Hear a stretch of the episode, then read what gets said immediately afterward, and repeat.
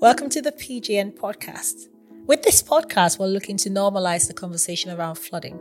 What happens behind the scenes, lifting the curtains on the mystery that can sometimes come into play when you're either involved with flooding or trying to protect your home. We're talking to some experts in the industry and relaying some of the experiences we heard from some communities. Hopefully, after our series, you have a bit more information to help yourself or help others in an emergency where flooding is involved.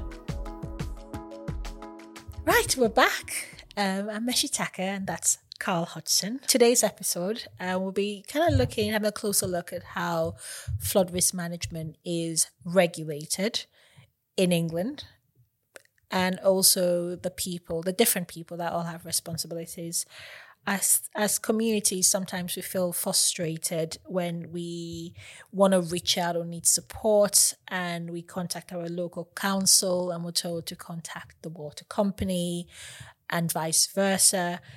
And the whole point of today is to um, explore the systems behind that process and also hopefully to kind of create a bit more awareness um, so the next time something happens, you know exactly where to go. Yeah. So uh, so today, um, obviously, coming from a, a, local authority background, when flooding incidents occur, we deal a lot with um, the Environment Agency and Northumbrian Water. So it's it's great to welcome back Richard Woodhouse, who's the Sustainable Sewerage Manager from Northumbrian Water, to to join this discussion. So, welcome, Richard. To kick off, um, you know, the, the, Flood and Water Management Act is something that shapes what we do as as risk management authorities. So, um, you know, how did that come about, and, and, and how did that change how you worked for Northumbrian Water? Yeah, I think it, yeah, it, it's worth to understand that the Flood and Water Management Act was a direct consequence of the Pitt review. Uh, Pitt review was a direct consequence of the flooding in summer 2007. So, lots of the, the country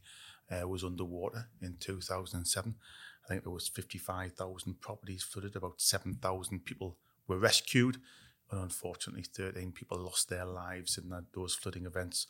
Uh, you probably remember Tewkesbury uh, Cathedral being uh, an island with half the Tewkesbury being underwater and uh, Mythe water treatment works. So there was bottled water going out. Uh, I think it was the biggest loss of infrastructure uh, since the Second World War. So, so Michael Pitt uh, then produced a, a, report in 2008, which he made 92 recommendations.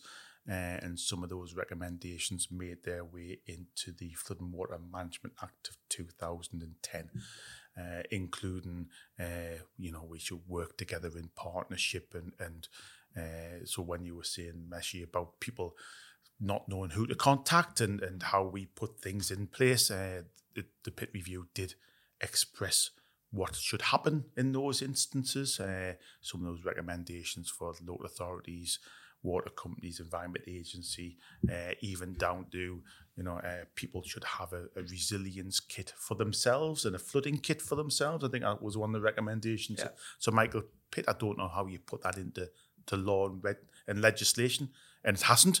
Uh, but there was in there about having a torch and all your insurance documents and all that sort of stuff. So it was very wide ranging. It was very thorough, uh, and uh, I think there was also thoughts on there having a single authority or single organisation in charge. Uh, but there was also some realization that people are responsible for different things. Uh, so you know, the Environment Agency, if it's a named river, it, it's their responsibility. Uh, if it's a non-named river and it goes through your land and you as a riparian yeah, owner, an, or, an ordinary water course, an ordinary yeah. water course, yeah. you're responsible and you, you should, you have a responsibility under law to maintain that so it doesn't cause an issue to others and yourselves. Uh, water and sewerage companies, they have obligations under the Water Industry Act uh, when a public sewer and what we should do for public sewers. And that doesn't mean it never floods. I think we've discussed on a previous episode. It doesn't really say that things will never flood again. It's all about managing risk. Uh, and there's there's also landowners and lots and lots of other. Uh, and if you're a property owner, you've got a, an obligation to maintain your property so it doesn't uh, impact on others. So you, you shouldn't have a disrepair or do something deliberately to pass your water on to somebody else to cause them a problem, you could be liable for whatever costs they incur. Uh, there's also the common law negligence and nuisance, uh, which can be used by other people to say you you did this, it was negligent, you caused me a, a nuisance, therefore I'm going to claim back. So there's there's lots of elements in there in existing legislation and in the Flood and Water Management Act. Yeah, yeah, because obviously there's a Land Drainage Act um, as well that, that plays a big part and and some elements of that changed as part of the Flood and Water Management Act. Um, and then, you know, things like highway drainage and um, Town and Country Planning Act, there are drainage and flood risk considerations as part of that as well. So we need to kind of, there's a wide range of legislation, is probably the best way to put it. But, but ultimately, our industry is led by the Flood and Water Management Act. Yes. Yes. But I think one of the things um, that the Flood and Water Management Act does is recognizes the different duty holders. So, Richie, we're going to take us through who these people are? They're referred to as the risk management authorities. Who are the risk management authorities? So the risk management authorities uh, can be varied, and, and lots of people can be risk management authorities. So the local authority uh, is a risk management authority. If you're a unitary authority, uh, you can be you're normally the lead local flood authority. Uh, the Environment Agency, they're a risk management authority, but they have overall responsibility for trying to ensure that all risk management authorities uh, carry out their duties. Uh, water and sewage companies can be risk management authorities, uh, and there can be others, you know, other utilities, other infrastructure, uh, people who own railways and the like. They can be risk management authorities. It can be quite uh, all encompassing. It can't be an individual landowner or an individual property owner. Uh, that's not an authority. That's the, and you're not there to try to to manage risk. And I think it is. It's ensuring that we emphasise is the risk management. Again, it's not the total alleviation of flooding. I mean, Carl, I want to pick on you because you're council, aren't you? Yeah. Um, so even even in the conversation around local authorities, Yeah. you want to take us through the different elements within that. Yeah, so so obvi- obviously flooding, as, as we've covered in a previous podcast, there are many sources of flooding. So um, you know, flooding from main rivers and the sea, which which uh, Richie's already mentioned, is the Environment Agency, and then um, sewer flooding uh, would be Northumbrian Water, as it were, and then surface water. Ordinary water courses and groundwater would be um, the, the local authority or the lead local flood authority. Um, so these are obviously all outlined in the Flood and Water Management Act. Um, but as the local, as the lead local flood authority um, under Section 19 of that Act, we have a, a duty to investigate flooding incidents, and that means you know if a flooding incident occurs, um, and, and the Act does, is not very descriptive on what constitutes as a formal investigation. Normally, I think local authorities, if they get a phone call after an event, they'll go out and have a look and then engage with the relevant authorities. So, you know, if we look at things like Thunder Thursday or, um, you know, um, Babet or um, Ciarán. Ciarán. Forgot. Still, still, yeah. Um, so uh, you can tell I was on leave for that one. Um, so you know, we would have a, a, a- mop up meeting, pardon the pun, with with the tech support team from Northumbrian Water, not Richie, but a different department. They talk what they did. They've had coming in. We talk about what we've had coming in, and we'll try and work out who is the best person to respond and look at a, a potential long term solution if it was, or engage that resident. Um, so that's that's the key role. Um, but that is also um, you know a, a, a duty within the um, the Flood Water Management Act that we as the local flood authorities have a you know a duty to work with other risk management authorities in in that. We also have um, a, a duty to promote sustainable drainage as well. So that's looking at planning applications that are coming in and ensure that they are not posing a risk of flooding to either the people who are buying these new properties or new developments or that new development is impacting other existing properties as well. Um, so, so in summary, that's that's sort of wh- where we are as local flo- lead local flood authorities. But within the local authority itself, you know, we have responsibilities as a highway authority to manage manage surface water from the highway. Um, we own land, we own open spaces as well, and, and there's that landowner element that other landowners would have, um, but also as a, as a planning authority and then um, a, a category one responder from um, the resilience perspective as well. So it's not just the Flood and Water Management Act and what the flood management teams within councils would do. We've also got to work with other internal departments. Um, and, and more so now, you know, with with things like sustainable drainage and when we're putting in flood schemes where we can claim money from the Environment Agency to to better protect homes, we've now got to look at things like um, ecology, biodiversity, because it's not just about water quantity now, not about how much water we we store or or, or move from a, a, an at-risk place to, to somewhere else, but also we've got to make sure that water quality's got betterment and we're creating biodiversity net gain as well. So we're working more with landscape architects, um, planners, um, ecologists, you know, there's, there's a whole suite of people, even transport planners to some respect as well. Um, so yeah, it's it's becoming a very integral part of local authorities and how how they're moving forward. Coming back to the um, the Flood and Water Management Act, it obviously created the role of what is now known as the LLFA. Yes. But what else did the Act do? What else did it kind of create in the space of flood management in England? I think it was that the formal responsibility to to work collaboratively and to to look at uh, not it's not me, it's what can we do, uh, and to a certain extent, you know, some some people are doing that anyway. Yeah. Uh, and, and it just formalized good and best practice within the industry. So it's not as if we never talk to anybody. Uh, this you, you'll find, especially in the northeast, it's a, it's a very small community and there's only Yeah. so many people and you end up just Yeah, talking to the same I- people all the time Yeah. uh, which is which is really good has a big positives relationships uh, but really it's formalized those relationships and really it led uh, in our region to the the uh, Northumbria Integrated Drainage Partnership uh, and that was looking at how we expand what we do and how we work together as, as Carl explained Yeah. to how we can come up with better solutions and and manage risk better amongst ourselves. So you know, one one example where, as a local authority, I was looking at doing a study in a certain area, um, Northumbrian Water looking at doing a study in the same area. So I'm looking at surface water flooding, Northumbrian Water looking at sewer flooding. If we work together, we can create a better, more robust, more affordable, and more economically viable solution.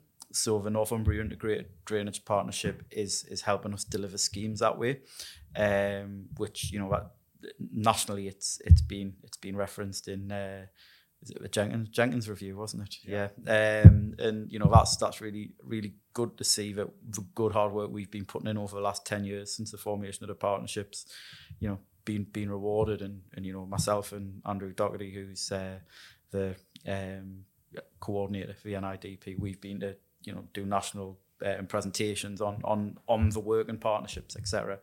And you know, I, I think it's we're at a point now with a partnership where it's not just looking at capital schemes, it's not just looking at solutions, but how we as risk management authorities can work better together in in planning and policy and delivery. So when we're saying we're working with other other other risk management authorities, it's not just you know as a council, it's not just um, the the water company, Northumbrian Water, and the Environment Agency, but it's neighbouring authorities as well, making sure we're consistent and and knowledge and information sharing as well, which I think has a has a great value. Um, you know, even collaborating to better train our members of staff.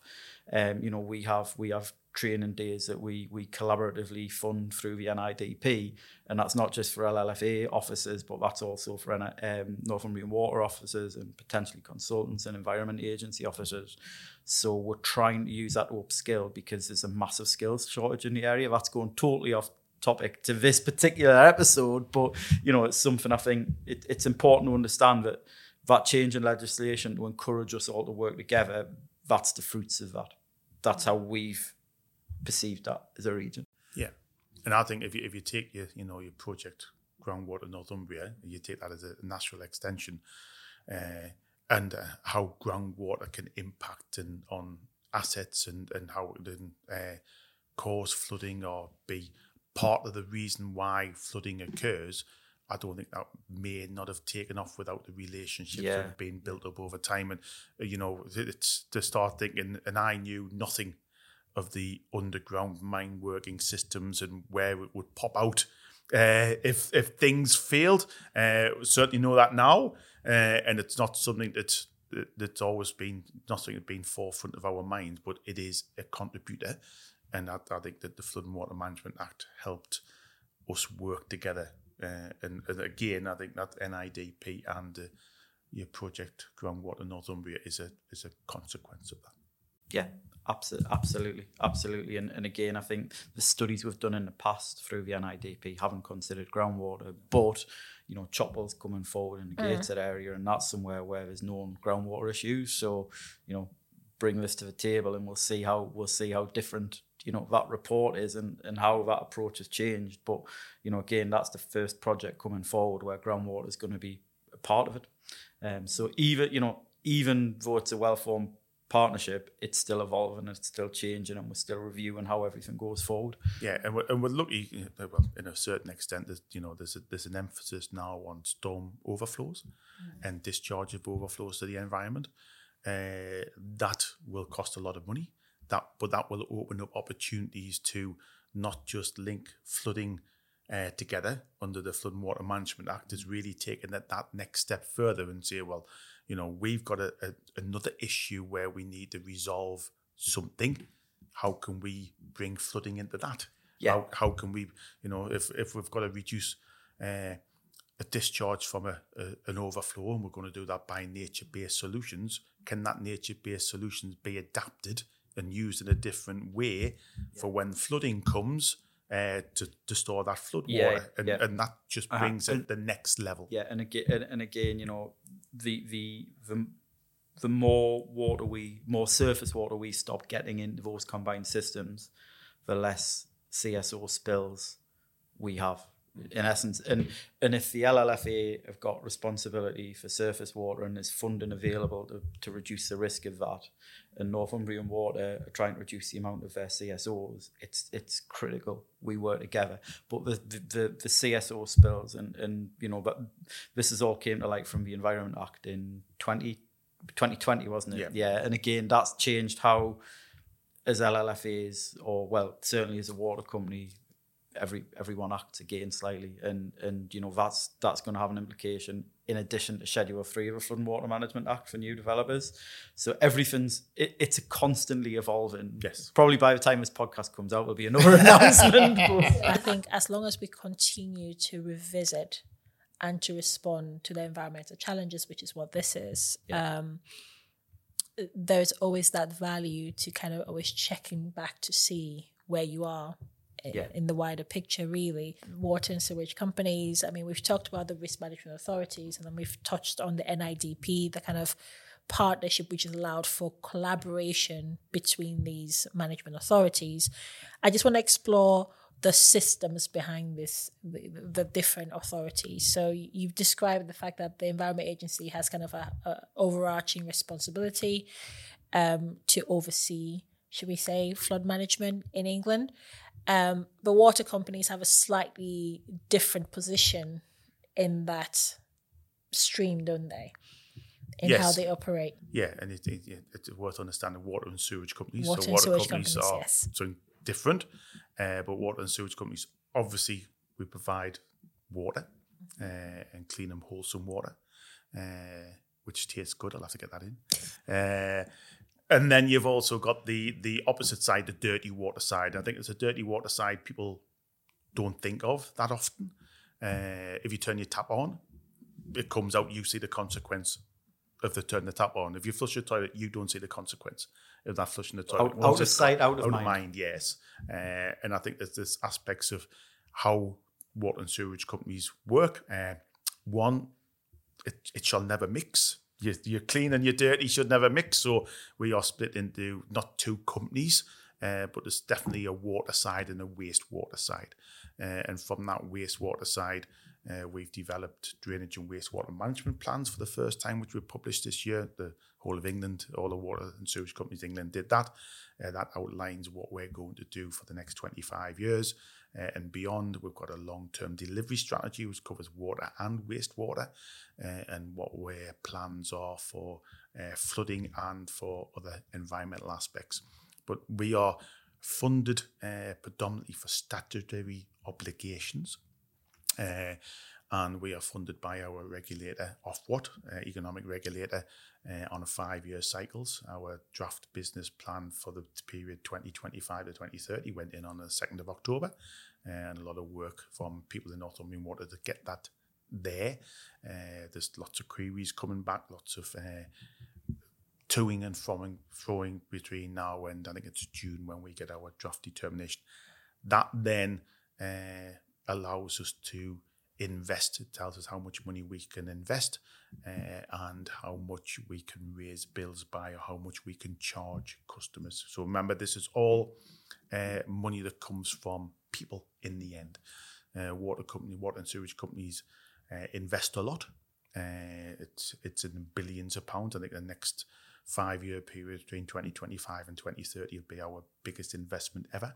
It's probably in excess of two and a half, three billion pound around those numbers, uh, and that then means that bills increase over time. It we borrow money as a water and sewage company, and uh, we make a return on that that investment as well. So the review you're talking about was that the PR twenty four That's this yeah, period. that's period review, Periodic review, 24, 24. yeah. Because you we, we tend to go between them. I used to get confused: is it periodic review or price review? Yeah, and It's then periodic and then review, and yeah. then and then just to get the any other um, acronyms out out of the way here, AMP is asset management program. Yeah. yeah, So yeah. yeah, So That, that's your key N, no, NW not from Northumbrian Water acronyms. it should be NWG though, Northumbrian Yeah, Water yeah, Group. But know. um, but it's a fair point you calling me out because not every water company is a sewage company. So you have water only companies in England, and you have water and sewage companies. Yeah. So in the northeast we have NWG Group, which is NWL for the northeast, but we also have, for example, Hartlepool Water, which, Which is is, just a water company. yeah, So that that is a fair fair clarification. Yes. Sometimes you get used to just shortening it to just a water company, Yeah. but there is a slight distinction between the two. Um, so yeah, so you've just you've talked us through the funding process. I think that's that's kind of where sometimes the getting different authorities to align can be challenging. Um, and I'm going to go to Carl because again, as somebody who yeah. So yeah, how the kind of funding process from an LLFA point Yeah, of view so- can look like. So the the lead local flood authorities, um, we we have uh, access to to funding from DEFRA, um, so the Department of Environment, Farming and Rural Affairs. Food and Food rural. and Food and Rural Rural Affairs. Affairs, yeah. Sorry, I, I always I always yeah um, um, through the environment, which is administrated through the Environment Agency. So that's called Flood Defence Grant and Aid, which is FDGIA, um, and that's that's based on a on a six year cycle, a six term medium term plan MTP cycle. So I'm getting all my acronyms out here as well. Um, so you know, obvi- obviously working here, um, you've got to you've got to understand the Northumbrian Water speak and the Environment Agency speak. So I like the term ourselves as in LLFAs as biacronymical because you need to know both.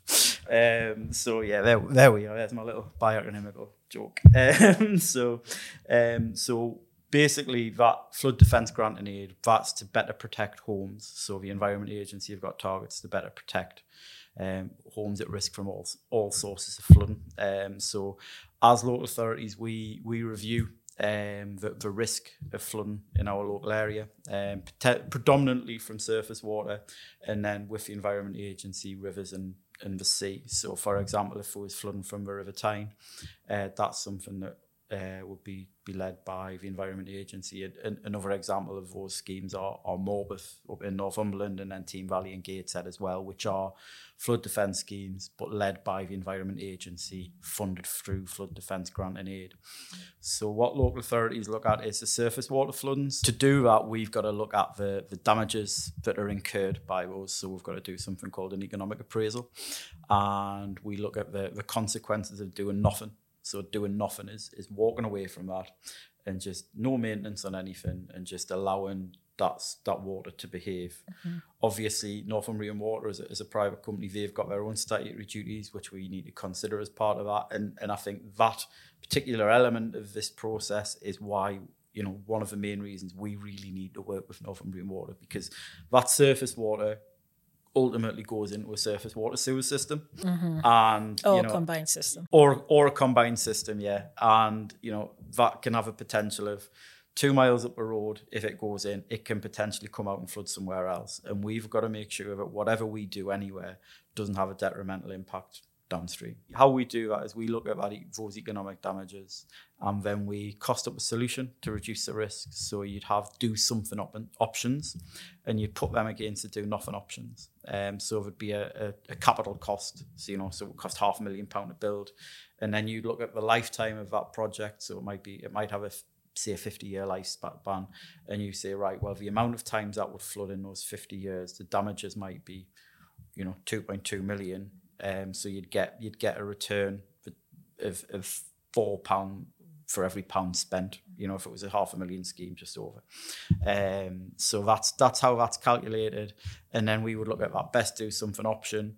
And that might work economically that might be brilliant but it might not be what social technically or environmentally people want or or best for that place and best for that location you know and and, and that's something you have to weigh up as part of this process as well. But but in addition to that what would what we tend to have to do in these particular areas you know we're on the second mtp now so we've been doing these schemes since 2013 um, and the, the cut and dry surface water schemes they were done on the first mtp um, the ones we're doing now we've got to look at how how it's you know we've got to start looking at other public or private contributions to make these stack up. So that might be uh, working with schools, and we do a lot with Department for Education um, through Suds for Schools. Um, so you know, I've been working on a scheme over the last year in Kenton Bar, which is is using that. Um, and then we've got other things like working with the Highway Authority to better improve highway drainage and manage manage highways, um, but also people like landowners um, and, and charities, etc. as well. And, and it's it's not necessarily a financial contribution, but it could also be a, a, a benefit in kind or um, you know a, a non tangible contribution. So potentially using um, open space from parks as, as, a, as an attenuation area. Uh, you know, that's happened on one of my past schemes as well. So it's while we can get that flood defence grant and aid from from the um, the Environment Agency, we've got to now find other ways to work work up that, that difference. And again, working with Northumbrian Water, they have benefit and how that goes on in the future.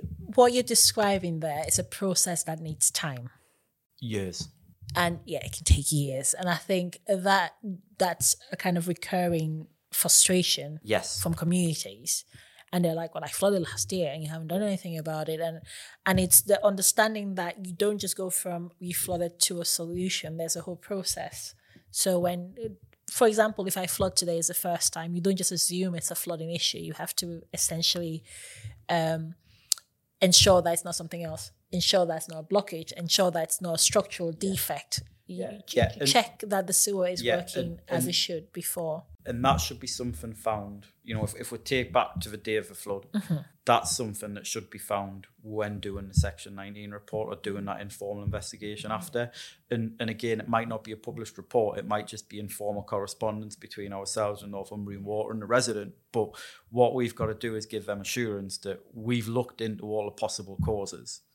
And and and if if you know if if the highway gullies have been blocked or if there's been you know a, a blockage within the Northumbrian water network or something like that, and that's been removed, that should give assurance. But if there wasn't, what can be done to potentially better protect in the future? Yeah. And, And some- again, it's better protect, it's not prevent. You Yeah. know, and and I think sometimes you have compound issues where there might be a blockage, but there's also a, a kind of system or incapacity issue or just the fact that the whole system is overwhelmed. When Yeah. you describe the process, so Yeah. there's two different funding streams.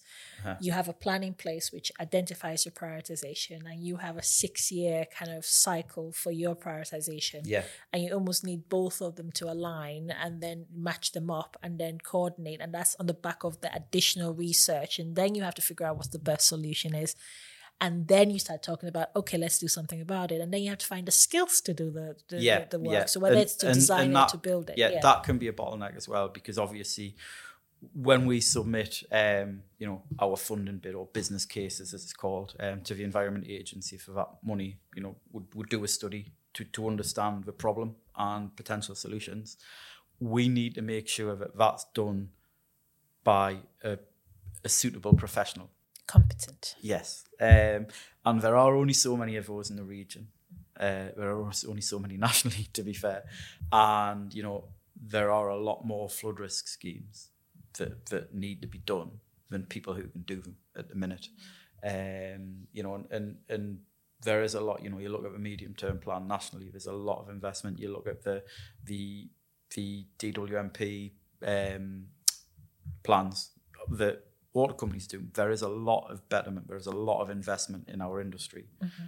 But whether we all at the minute have the, the the human resource to deliver that is going to be a challenge. And we really need to look at STEM and getting more people involved into our industry and, and passionate about our industry because it's not just civil engineering anymore. You know, as you've talked about, you know, nature-based solutions, as you know, as part of a drainage and wastewater management plan. I've mentioned we deal more with ecologists and and you know more that biodiversity. We've got to make sure that climate change is a you know is an indoor to our industry and and you know having dealt with um, schools etc where kids are really passionate about climate change and really want to make a difference to our planet more than kind of I can remember everyone else doing when I was at school. We need to start getting these people working in the industry because they don't see civil engineering as a as a way to to make the world a better place, like naturally, you know. But I think that's the point, though. That civil engineering of old and civil engineering of new are, are in two different spaces. Yes. Um, and the focus is designing for a climate change future, and with that means you need a diversity of skills. I mean, obviously we've got Rhiannon, who's a hydrogeologist, Yes. on this project. And yeah, I think part of this conversation is the enhanced awareness and the understanding, but also hopefully there might be a few people going, Oh, I wanna I wanna have a go at being part of the solution and being part of the change. Yeah. Which is ultimately what we want, really. Yeah. And yeah, and, and flood management, you know, the schemes we're putting in through this flood defence grant and aid process, a lot of them are in the public domain and Northumbrian Water have got very so it's as much about placemaking as it is about engineering. It's a it, you, you've got to give social or amenity value to these to these projects. I mean, one one example I always cite is the Water Square in Rotterdam, where it's basically a five-a-side court um, that's stepped down, and uh, in heavy rainfall, that takes the surface water from the tower blocks around it, and it fills with water to prevent flooding. So you know. 999 days out of a thousand or 99 days out of 100 depending on return period um, and uh, you know that's that's a usable football pitch but then on that rainy day it fills full of water and stops people flooding. Yeah, and I, I think that we have instances of that in the region that just maybe didn't happen by design, it just happened. Yes. So, you know, if we take Brunton Park, for instance, it's on, on the Ouseburn, we Yes. carry out some works there, but on the really severe events, the City of Newcastle Golf Course floods rather than the properties. Yeah. And, and that's how Yeah, it should and, be. and yeah, and, and, and people accept that. that, Uh-huh. Oh yes, well, it, you know, it, it's really rained heavy, and so yeah, I and- don't play golf, but those people are still in their houses. Yeah, That's how yeah. it should and, be. And, and as well, I think that's that again part of that economic appraisal Mm. process is right. So what's if if we stop the water going to those properties into that agricultural land, what is the damage? Yeah. Mm-hmm. And and there will be a damage. There will be a cost to putting the water there, but is that cost significantly less than putting it there? You know, and and, and again, that might not be socially or environmentally the right thing to do, but it's an option you have to look at. But I, I guess the point we're making here is that sh- we should be looking at changing the narrative about what the socially acceptable thing to do is. Yeah. um, and also learning from others. And yes, because a lot of time you go, well, we're not, we're not the Netherlands because we, we're not on the, you know what I mean? But it's not about what we're not, it's what we can Yeah. learn from them. And you've talked about Rotterdam there. What are the transferable, transferable skills, transferable opportunities that we can adapt? Yeah. Um, and, yeah. and and the thing about that example in Rotterdam is obviously we are aware that the Netherlands is a very low lying area. Mm-hmm. That's got its own um, challenges with relation to, to tidal and, and river levels, etc. But that's a surface water example, and and and that's kind of like that's not their that's not necessarily their primary concern for flooding, but they're still adapting and they're still putting solutions forward for it. And it doesn't have to be copy and paste though. No, no, but I, I think you know th- there are opportunities available to us, and landowners get a, a stewardship uh, if you're a farmer rather than a subsidy uh, to produce something. and It, it's a land stewardship allowance, and, and maybe that can be there to you know you hold back water uh, and it from to reduce the risk of of river flooding or or, or Yeah, whatever. And that, that that's an opportunity. I don't think we've fully ex, ex, uh, explored all the opportunities available. Uh, we could have done that previously. Uh, it's just something happened which forced us to think differently. Maybe we should have thought differently Yeah, I'm anyway. Yeah, I mean, Leeds City Council are doing a very a similar scheme exactly what you've cited there, where the River Aire, they're building a basically a dam upstream. It's similar to Morpeth as well, Yes. where that restricts the flow, and then the, the the agricultural land upstream of that is then is then filled. It, it almost becomes a reservoir to hold that water back. And again, Storm Babet, that was that was an example of where the Morpeth scheme worked worked well. Um, you know, and, and that's that's a, a great story. And, and again, it's it's it's land that is sacrificial upstream, but protects all those properties. It is absolutely. It's the these are all amazing projects which have had impactful change on our communities. Yeah. But the point is, they didn't happen overnight. No. Um, and for them But to that- but- happen, it was. The Would you not think that's the right thing, though? It is the because right- we're talking about the management of risk, and, and let's get back to this: the Flood Mm-hmm. and Water Management Act. It's management, right? And and and how do you manage water, and and and where it falls and where it goes to, Mm-hmm. and I think that we need to make sure that we one understand the problem before we start spending money mm-hmm. and and not solving an issue. There's nothing Yeah. worse than doing something as a knee jerk reaction and maybe making it worse or maybe passing it to somebody else. Yeah. And then you've got to say, right, does this stack up as Carl says, and does it stack up against other priorities mm-hmm. that other places have? Yeah. And we can't just physically go in and say, it flooded last week, let's do something this week. We're going to have to make sure it's right and it stacks up on the prior priorities. And that's something that people don't want to hear, but there's priorities in everything that we do. You know, we we prioritize investment in highways, we prioritize Yeah. where people get uh, hospital treatment where they don't. And, and uh, somewhere along the line, it, it's it's the highest priority is this. Therefore, that's where we invest. And and just doing a knee jerk reaction, you'll do it next year, doesn't allow that to happen. taking the time to do it right is ultimately the right thing to do. The question is around how we manage that process.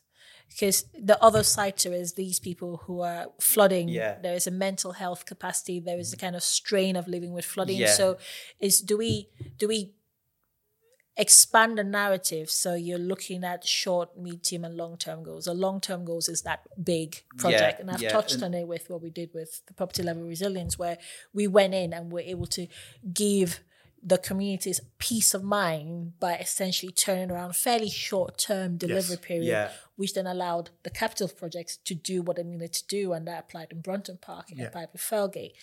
And what was really successful about the projects at that time is that was something that was consistent when the projects Yes. did get turned around. The feedback from the communities where we- we really appreciate the fact that we weren't actually looking out our windows every two minutes because we knew we had these doors Yeah, and air yeah, bricks yeah. but also we could actually commit to the investment and the, the process of the design. And actually, what we found was they were a lot more helpful as communities, giving you the information Yeah. Needed to to deliver those projects. Yeah, and, and I think, you know, working on property flood resilience PFRs, as you've mentioned Yes. in, in the previous podcast, that that is something that I think as an industry we see that as an interim measure towards a long term solution. Hmm. It's just it's it's kind of as you said, short, medium, and long term solutions. We need interim measures is probably the best way to put it. And and you know another another thing that's probably worth raising when we're on the t- uh, you know on on the on this point is the comms engagement officers at the mm. Environment Agency, and and and you know again comms and engagement and raising awareness of flood risk. You know that that's they've been brought in and they're only in our region mm-hmm. and to proactively go out and talk to flood you know at risk communities, getting flood warnings in place, helping people make flood plans. Mm-hmm. So if there if there is a risk of flooding happening again, people are prepared and know what to do in it. And we need to make sure that people are prepared and know what to do in that situation because otherwise people just panic and ring anyone and everyone and they don't really know what to do. Yeah, you have that information there that you can respond better. And we do have um, we have alert systems, particularly Yeah. Environment Agency. There, there are support systems in place, and I guess part of the role of the comms is to get people to be aware that these systems are there. So then, if the unthinkable happens and you are stuck or in a kind of tight spot, you then know who to call, how to report it, and so on and so Yeah. forth. So yeah, part that's that goes back to to Michael Pitt's rec- one of the recommendations. You'll have a flood kit. You'll have your insurance premiums. You'll have your details. Mm-hmm. You'll have telephone numbers, who to contact. Mm. You'll have all your personal belongings safe. Mm-hmm. Uh, so those things that can't be replaced quickly. Mm-hmm. Uh, you don't have to. Yeah, yeah. So, it, so really, what we've talked about and gone full circle is, you know, one of those recommendations that never really came into to law mm-hmm. for what people can do, other people, it, it's starting to happen. And, Yeah. and you know, and if the flood wardens and members of society can go out and say these things, and that helps people to prepare. Yeah, yeah, and and as well, getting back to the type of flooding as well. Uh, you know, um, for example, York, um, you know where where you've got river flooding there, they know it happens, Yes. but they know when it's going to happen Yes. because upstream the water's fell in Wensleydale, Swaledale, wherever, and it comes down, and they know they've got 18 hours or what have you. Um, where surface water, properties at risk of surface water, you know, you, you know there's rain coming, but you never know how much rain's going to come. Yeah. And there's very little or sometimes no time to prepare. And, you know, that they're the, they're the damaging, they're the damaging storms, they're the damaging uh, events, and they're the ones that play on people's mind. And, They hit and it- quick as well. yeah. They hit really yeah, quick. the, yeah. Mm-hmm. The, the, the water goes as quick as it comes. Um, and, you know, half an hour later, you, you kind of, you know, pe- people are flooded internally.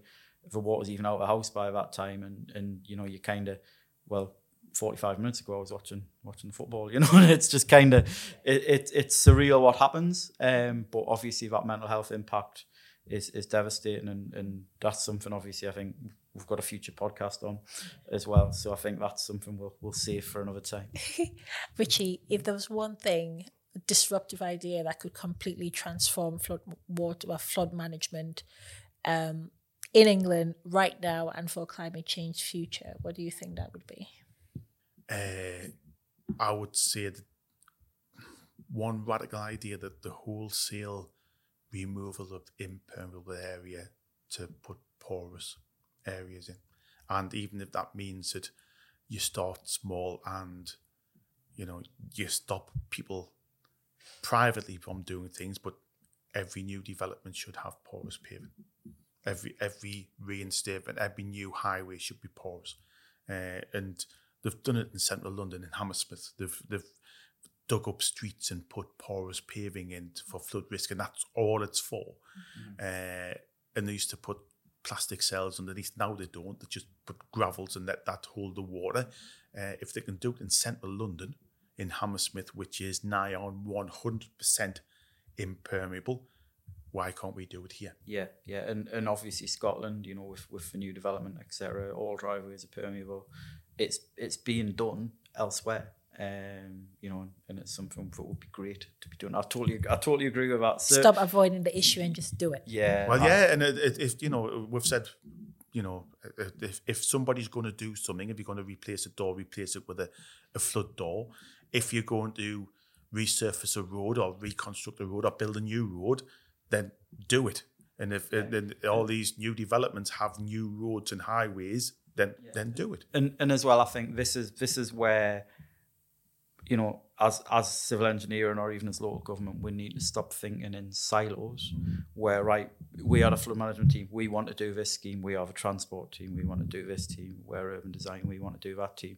The more we work together, the more we're, we're trained in what each other does. The more we can integrate each other's solutions into our schemes.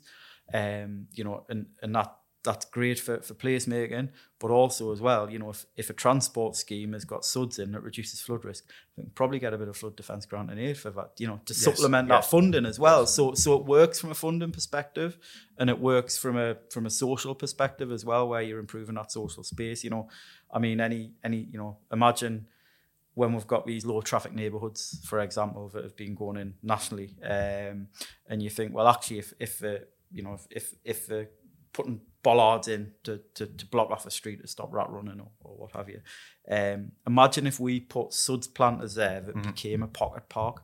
You know that would absorb water. It would give people a social space, and it would improve the traffic movements in the area. Improve the curb appeal as well. and yeah, well, it would make it would make it holistically a nicer area. Yeah. You know, you, you buy a property next to a, a, a water course and it, it costs more. You know, it, Yeah. it, it, they are appealing places to live. Uh, Suds basins were something which used to be just stuck at the, the last extent of the Yeah. of the, of the, the development. Now they form developments around it. It's it's natural ha- Yeah, habitat. I, I think uh, there's a really good example of that in in Nunthorpe down in Teesside called Grace Towers, where you know it's it's a it, the, the prestigious homes and they all face out onto this Suds Pond. Uh, Derwenthorpe in York, that's a, that's another example where where you know that's the focal point of that development. Um, so you know we can integrate flood management into better design of of new builds developments. We just need to work out how to do it better respectively. I mean, at, at, at our Kenton Bar scheme, Kenton Bar Primary School, we've got a basin there to store water. We've stepped one of the sides to make it a forest school.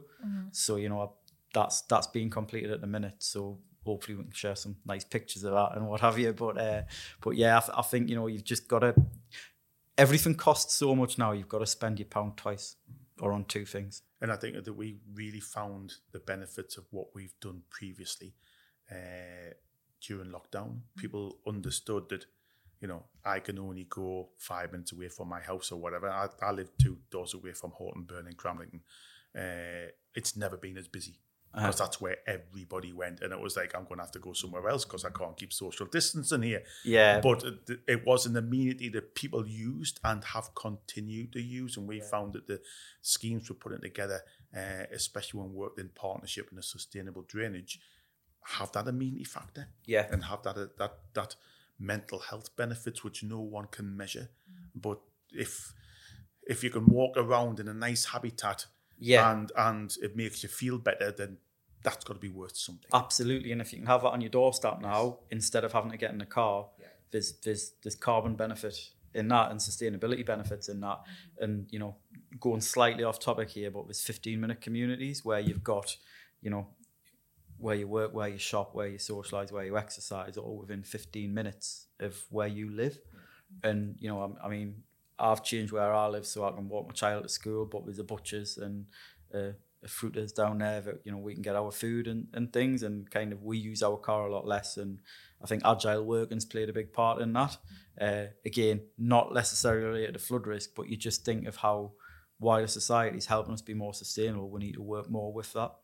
Yeah, it's about how we live as a community, as a society as well, and just making sure that flood management is in step with that as well. How can we use or how can we explore what we're doing here to better our environments, to better biodiversity and habitats, as well as provide some kind of resilience towards flooding. So more Yeah. multifunctional, like you said.